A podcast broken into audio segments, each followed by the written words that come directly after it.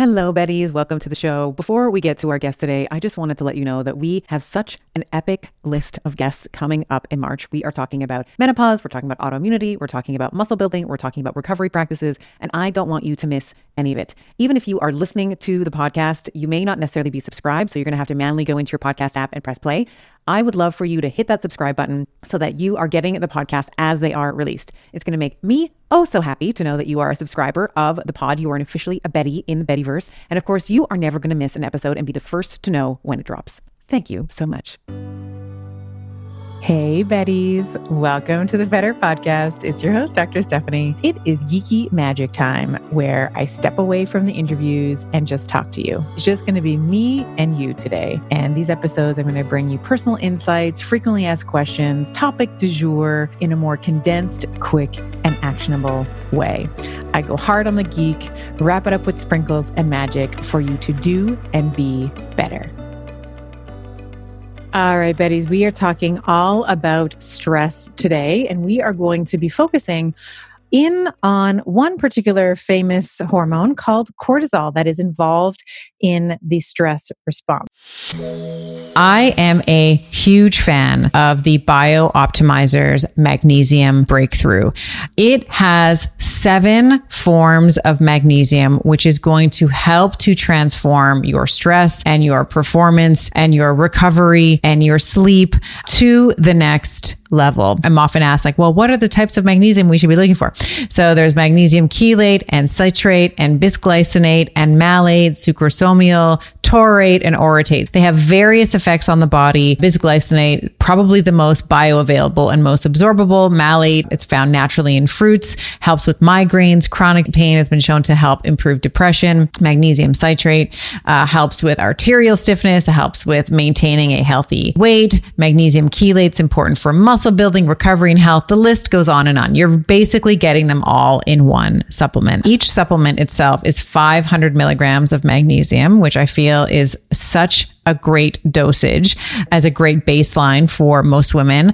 I have found a beautiful medium of actually cycling my magnesium. So I actually will take 1 or 2 of these. So I'm either getting 500 milligrams or up to a gram of magnesium, depending on where I am in my cycle. So head on over to biooptimizers.com/better and use code better for 10% off of any order, but make sure that the Magnesium Breakthrough is in your cart. Don't be fooled by the frigid temperatures. Keeping hydrated in the wintertime is super important. In colder temperatures, we sweat more due to a higher metabolic demand of trying to maintain a core body temperature. We lose more fluids and electrolytes through our urine. We lose more water through respiration and just general breathing. And our skin dries out in the wintertime as well. We are a ski family, and over this winter, we have been using LMNT's chocolate medley. The chocolate chai is absolutely incredible with some boiling water, a splash of milk, and my kids love the chocolate mint with some hot water. This is our après-ski. We cozy up with LMNT hot after hours on our cross-country trails. Now, for a limited time, you too can get the LMNT chocolate medley and enjoy them hot, as I have been doing, with this exclusive insider bundle for you. When you buy 3 boxes of any flavor, it doesn't have to be the chocolate, it can be any of the flavors that they offer, you are going to get the 4th box free.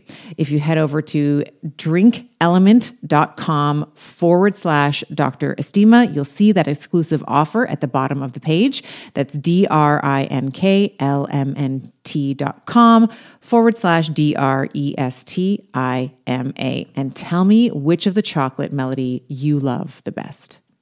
So we're going to talk about the patterns of cortisol, the function of cortisol in the body, and of course, how you can also use some strategies that we'll talk about today to help reduce your stress response.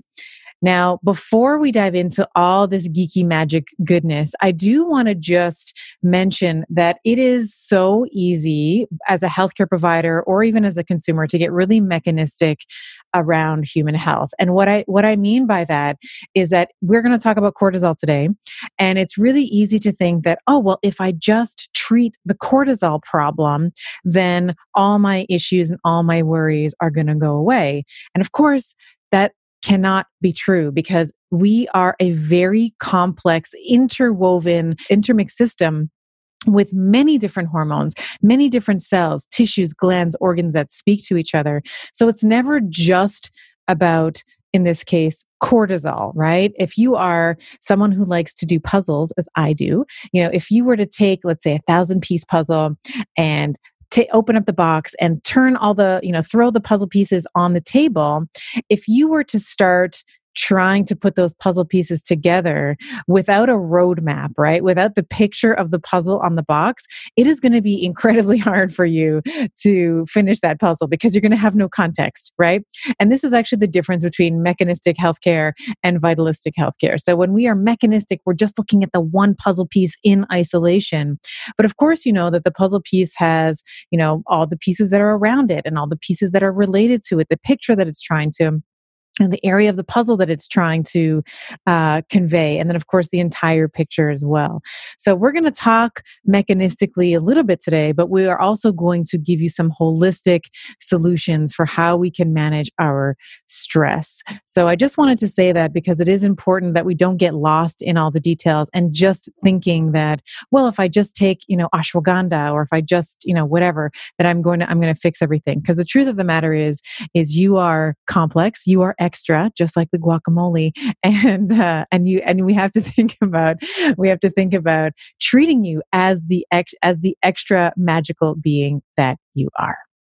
Okay, so with that preamble in there, let's get into the function of cortisol in the body. It is not just a devil hormone designed to wreck, cause your hair to fall out and cause you to lose sleep and cause you to gain weight around your belly. It actually has a function. So the thing to remember about cortisol is that it is a counter-regulatory hormone. So meaning that cortisol, along with a couple of other hormones, glucagon, epinephrine, growth hormone, these are designed to oppose insulin. So if you remember from any of the podcasts where I've talked about insulin, insulin is designed to take glucose and put it into the cell so that the cell can then make energy. Cortisol counters that, meaning that it will fight insulin to keep the blood glucose in the bloodstream and not to put it into the cell. Okay, so this is these hormones in aggregates, the glucagon, epinephrine, growth hormone, cortisol. These are hormones that essentially defend against hypoglycemia. Okay, and overall, they are part of what is known as our sympathetic nervous system, commonly referred to as fight or flight. For women, we don't tend to fight as much as we tend to do something called tend and befriend. So we often talk about the stress response as fight or flight. You either flight the stressor or you fight it. And we see this with our world leaders, which tend to be male at large, where there's like wars or there's retreats or what have you. Women don't do that. Women, we want to clean up our environment, right? We want to tend to our environment, or we want to talk it out with our girlfriends, which is actually why neurologically, girls' night is so damn important, or having a community of women where you are free to be yourself is so important for a female's neurological health, because we don't tend to do the fight or flight thing. Maybe we do the flight thing. We tend to avoid things a little bit, but we tend to have this tender befriend response. And I can tell you personally, I used to always think it was like a weird quirk of mine that every time I had exams that were coming up or a big presentation that I had to give, that all of a sudden I was like, you know what? I need to reorganize my closet. Like all of a sudden, it was the utmost priority to have my clothes organized by season and by color and by length, or like, poof, all of a sudden my makeup brushes, they needed to be cleaned. Like this is the female stress response. The other thing that I used to do, and I thought it was like I had inherited this from my grandmother, was I would rearrange all my furniture in my living room or my bedroom or wherever it was. And I was like, you know what? I used to watch my grandmother on my Portuguese side. She would rearrange all of her like prized crosses and biblical, you know, the Our Lady of Fatima and all these different, you know, religious things that she loved. And she would move them around. She'd move her couches around. She'd move her, you know, where the little seating area was. And every time we'd go over to her house, like easily once a month, it would be different. So now I know that she was really stressed out.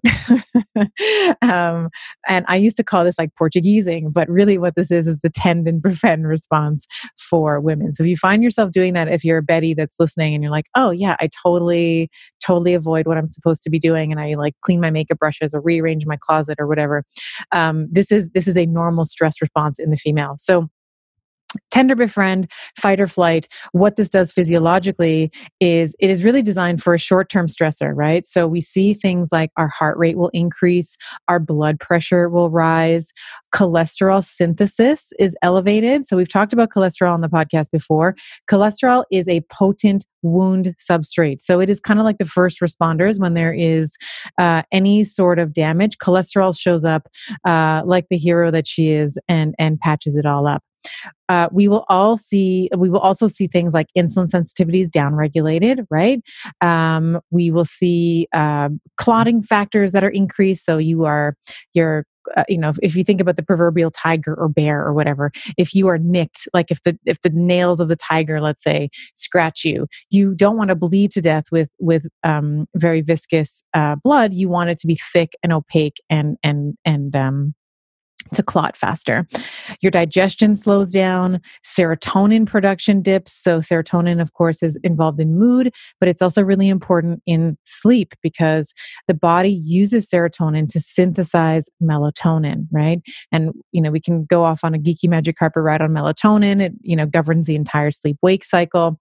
But serotonin is specifically involved in wakefulness, triggering sleep and in REM sleep. And of course, we also see in that stress response that your reproduction is also like, it's like, who cares if you're stressed, like it doesn't, you know, you're not thinking about sex when there's a tiger chasing you, right? Or at least you shouldn't be thinking about it. You're thinking about survival. So this is especially true if you've known, or maybe you are someone who's had trouble conceiving. One of the things that the doctors should be telling you is to manage your stress. Okay. So short term, right? You know, to avoid the proverbial tiger or the stressor, this response is actually brilliant. This is a brilliant response because it is perfectly adapted for our survival. Now, of course, the problem is in our modern world, we don't have tigers, right? We have phones. We sit for long periods of time, which actually is a flexion in general, increases sympathetic tone. And we'll talk about this in another podcast that I want to go over in terms of posture and why flexion actually improves or increases your sympathetic tone, which is the tone is technically defined as your resistance to stretch, but your axial sympathetic tone and appendicular tone as well. Modern threats are like the phone, like I mentioned. We don't move as much as we should be. Maybe we have jobs that we hate. Maybe we have partners that we're not super fond of or that stress us out. Or maybe we're, you know, not as entrenched in community, like I was saying, or social networks that are really meaningful to us, right? This tend and befriend, like for females specifically, it's so important. Even if you have one, right? Even one friend where you're like, I can just lay it all out and I know that this person's going to be there for me. And you know, there's so many other things. We consume frankenfoods, right? We consume foods that are not actually real. There's toxins in our makeup. There's toxins in our home, mold. You know, the list goes on and on and on. And this can lead to chronic stress, chronic, not like crazy pulling your hair out, screaming at the top of your lungs stress, but what I would refer to as chronic low-grade stress or chronic low-grade inflammation, okay? And this is important because cortisol, when we have elevated cortisol over the long term, this is directly linked with our longevity. The cortisol curve, like just the normal daily pattern of cortisol in and of itself, which we'll get to in just a moment, is so significant that it can predict your lifespan. It can predict whether or not you are more susceptible to cardiovascular disease. And for ladies that are listening, men too, still our number one killer, not cancer, it's cardiovascular disease. That is the number one thing that's going to get you. So if your cortisol is out of whack, it is going to increase your likelihood of CVD or cardiovascular disease and Alzheimer's. So let's talk about what the cortisol curve actually is. Okay. So the cortisol curve kind of looks like a ski slope, right? So in the morning, there is something called the cortisol awakening response. CAR for short, C-A-R, cortisol awakening response. And that is basically the change in the concentration of cortisol that occurs like in the first hour after waking from sleep. And after that hour, there is a stepwise attenuation. There should be a stepwise decrease of cortisol throughout the day so that by the evening, when it's time for your beauty sleep, when it's time for bed, there's very little cortisol left.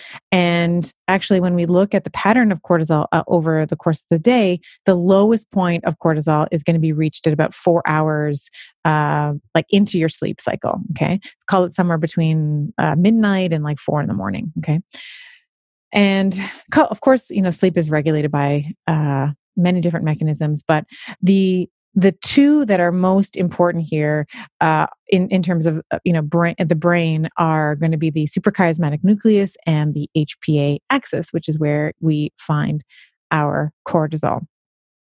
So we have an understanding now of what cortisol does in the body. It actually has a point, right? It's involved. It should be involved in this short-term stressor. There is a short-term stressor that is threatening either your survival or your ability to do the thing. You need to appropriately adapt to it. So in this case, it would be that cortisol response, that sympathetic fight or flight, tend and befriend response. Okay. And then the stressor should go away. And then you should return to normal. So that counter-regulatory hormone, that counter-regulatory response should leave. And then you can kind of get back to insulin, bringing the glucose into the cells, and everything's kind of chugging along, and you're getting ATP that's produced in the cells, etc. So what happens when the stressor doesn't leave? What happens when you are married to your stressor? What happens when your kids are your stressor? Your family member who is aging and sick is your stressor, or your boss is your stressor. You have to see those things every single day. And what we see clinically is when there is a woman or a man who is chronically stressed. So this counter-regulatory response, the sympathetic nervous system response, is aggravated over the long term, we see elevated cortisol, right? So some of those symptoms might look like this. And I've just prepared a list, so I'll read it off for you. And usually, actually, when I present around cortisol, I'll ask the room, like, just raise your hand when you've heard 3 that apply to you. And I have, I'll call it here, maybe 10 or 12. And I never get through the list. Like, by the time I'm at number 4, most of the hands are up in the room. So I just want you, just as a mental note, like, for you to like raise your hand, in your head, or you can raise it wherever you're listening to. I am incredibly bullish on sauna as a therapy for recovery, heart health, and overall aging well. I personally decided on an infrared sauna from Sunlighten because of the range of far wavelengths and near infrared wavelengths that it offers. Saunas help with detoxification and rejuvenation to rid your body of toxins. It helps with heart health by improving circulation, reducing blood pressure, and helping keep the arteries supple. It helps with muscle recovery by easing the tension and soreness to recover faster. And of course, stress reduction with the warmth and the relaxation of sitting in a sauna. It's crucial for hormonal balance and achieving a state of well-being necessary for a strong physique and a strong mind.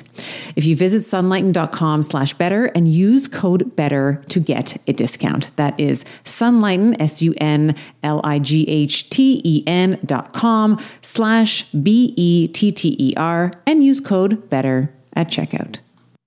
Okay. So here's some of the symptoms around chronic cortisol elevation. All right. So needing to eat or snack frequently to avoid fatigue or being irritable. Having salt cravings. Being wired and tired at night, which means basically when it's time for you to go to sleep, you have difficulty either falling asleep or maintaining sleep. So initiating or maintenance of sleep. Your heart is pounding and you get palpitations for no reason. You are starting to develop multiple food sensitivities.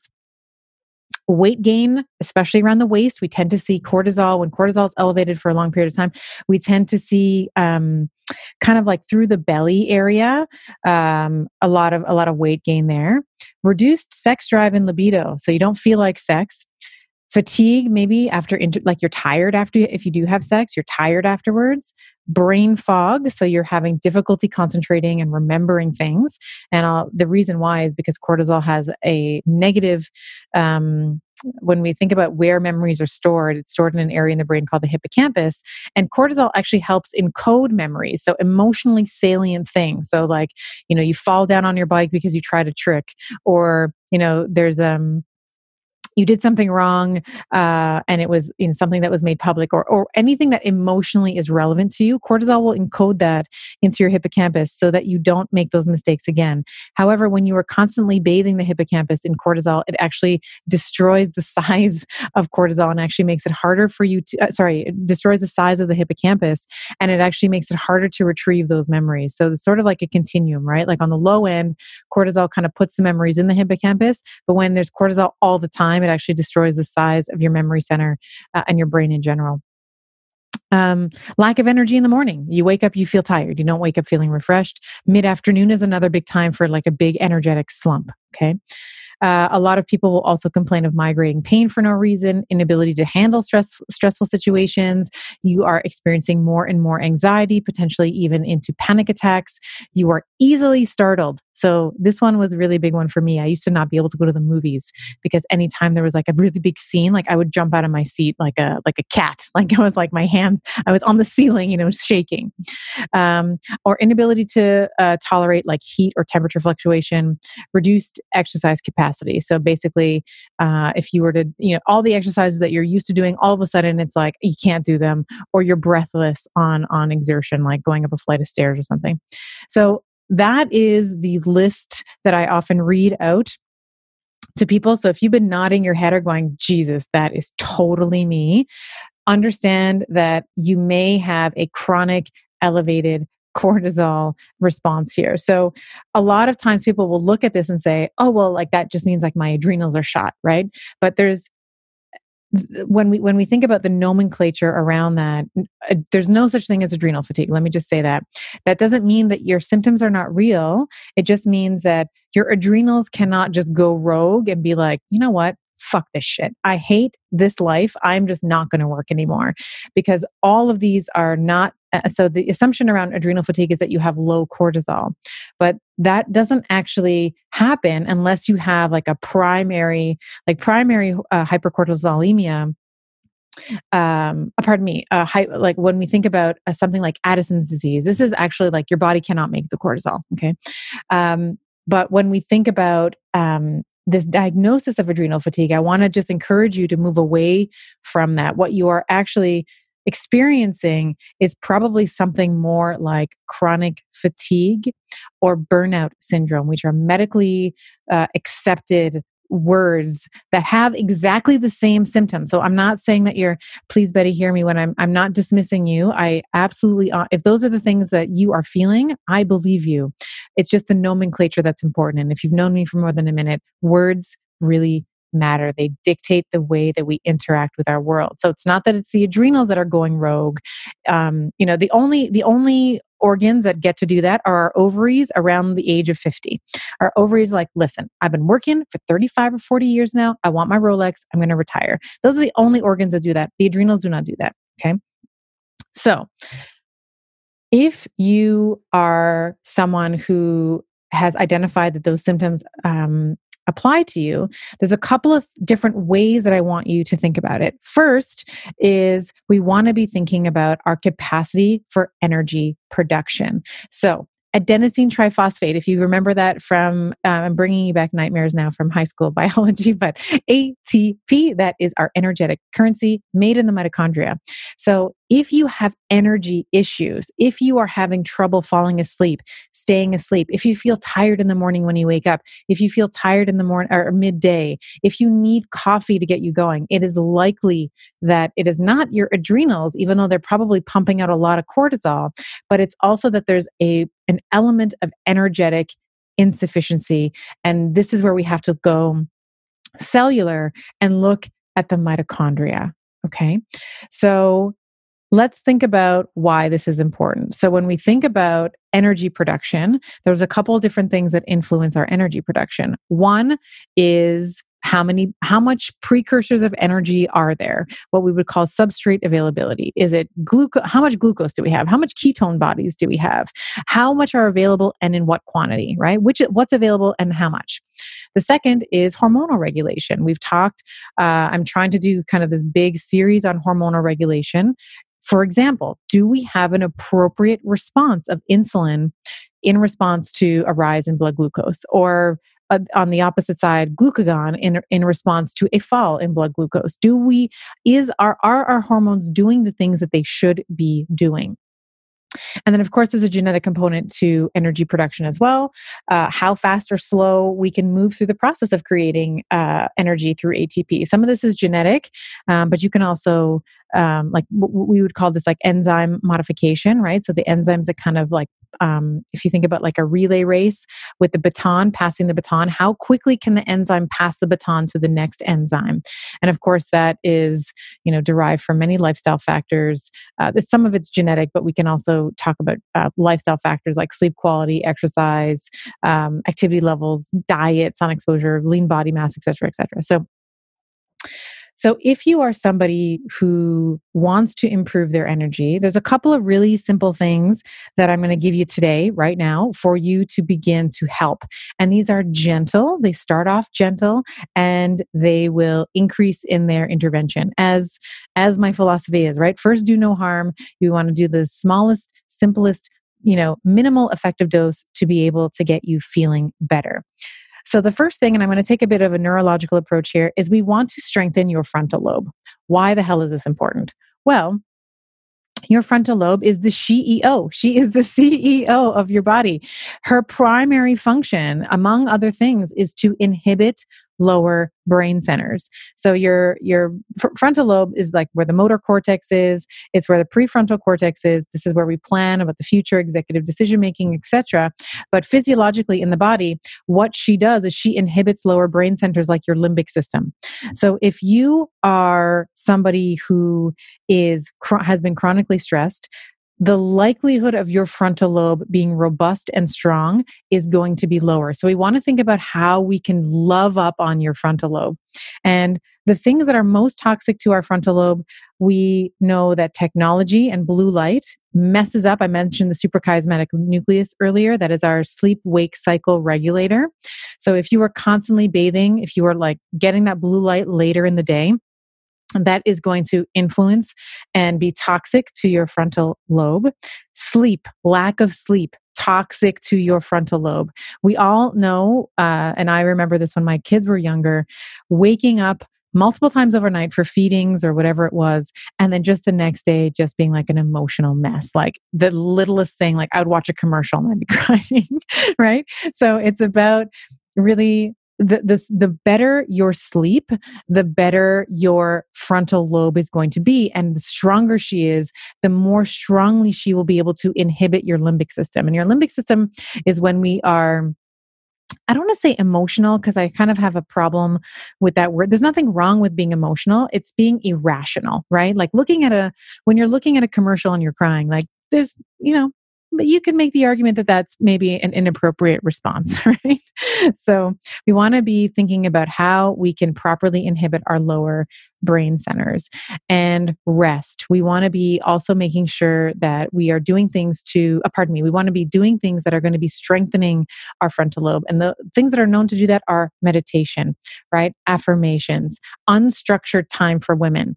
So if you find yourself working and this always happens to me, Betty's, oh my God, like 2 or 3 o'clock in the afternoon, I'm just like aimlessly switching between the tabs on my computer. I'm on Instagram, I'm on Facebook, I'm just like scrolling them. And I'll often catch myself and be like, what the hell am I doing? So I'm just going to go for a little walk.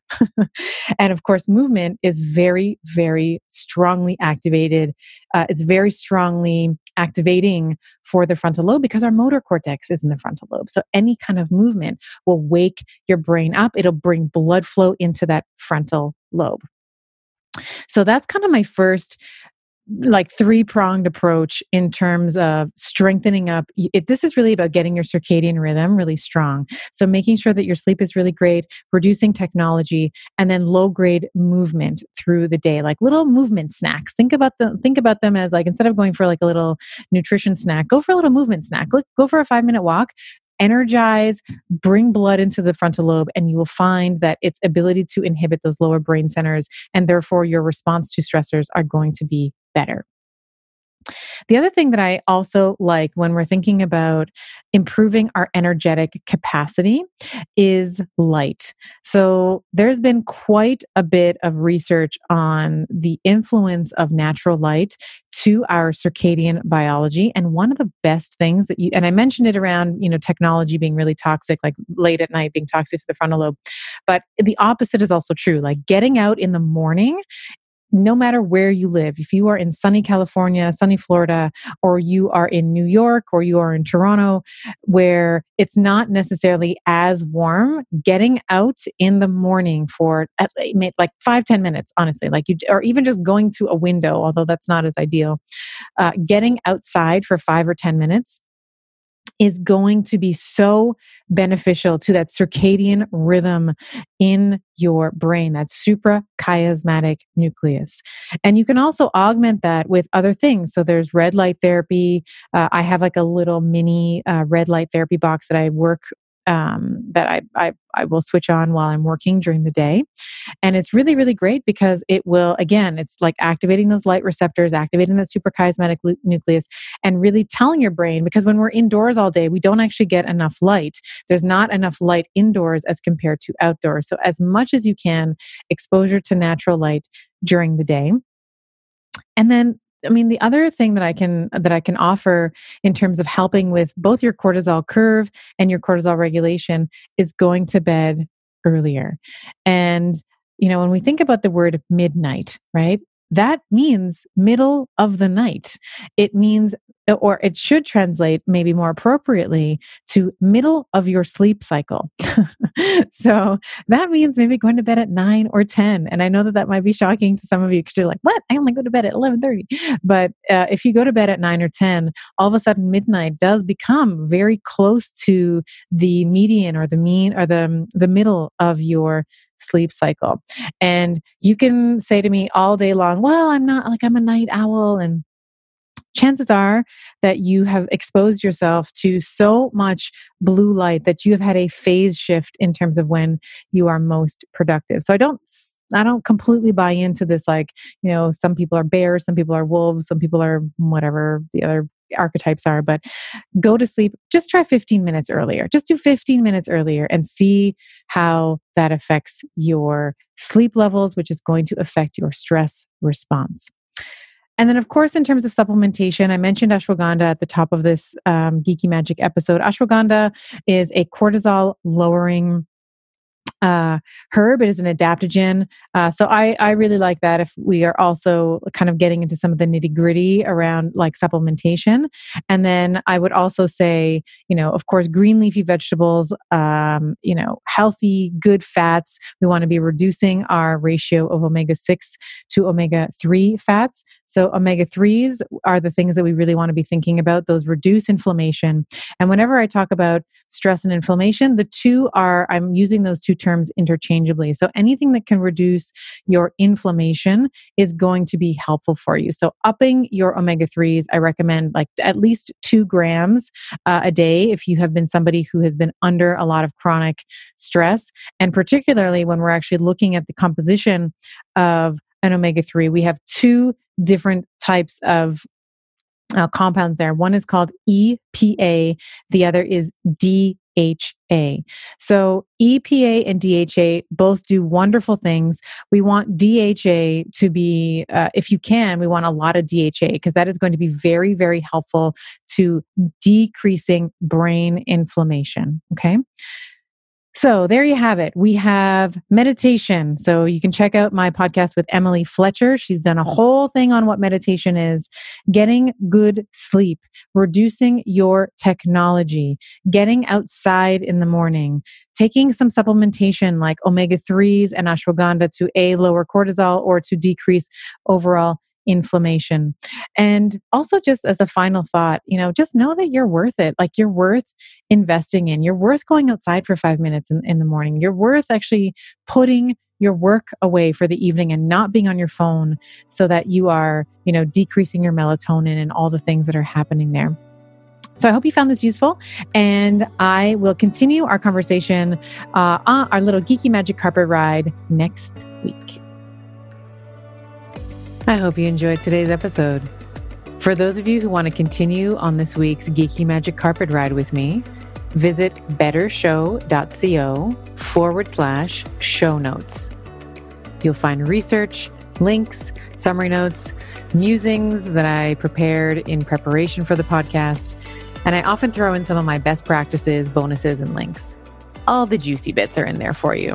And now for the obligatory legal and medical disclaimer. This podcast is for general information only, and the advice recommendations we discuss do not replace medicine, chiropractic, or any other primary healthcare provider's advice, treatment, or care. In the consumption of this podcast, there is no doctor-patient relationship formed, and the use and implementation of the information discussed are at the sole discretion of the listener. The information and opinions shared on this podcast are not intended to be a substitute for primary care, diagnosis, or treatment.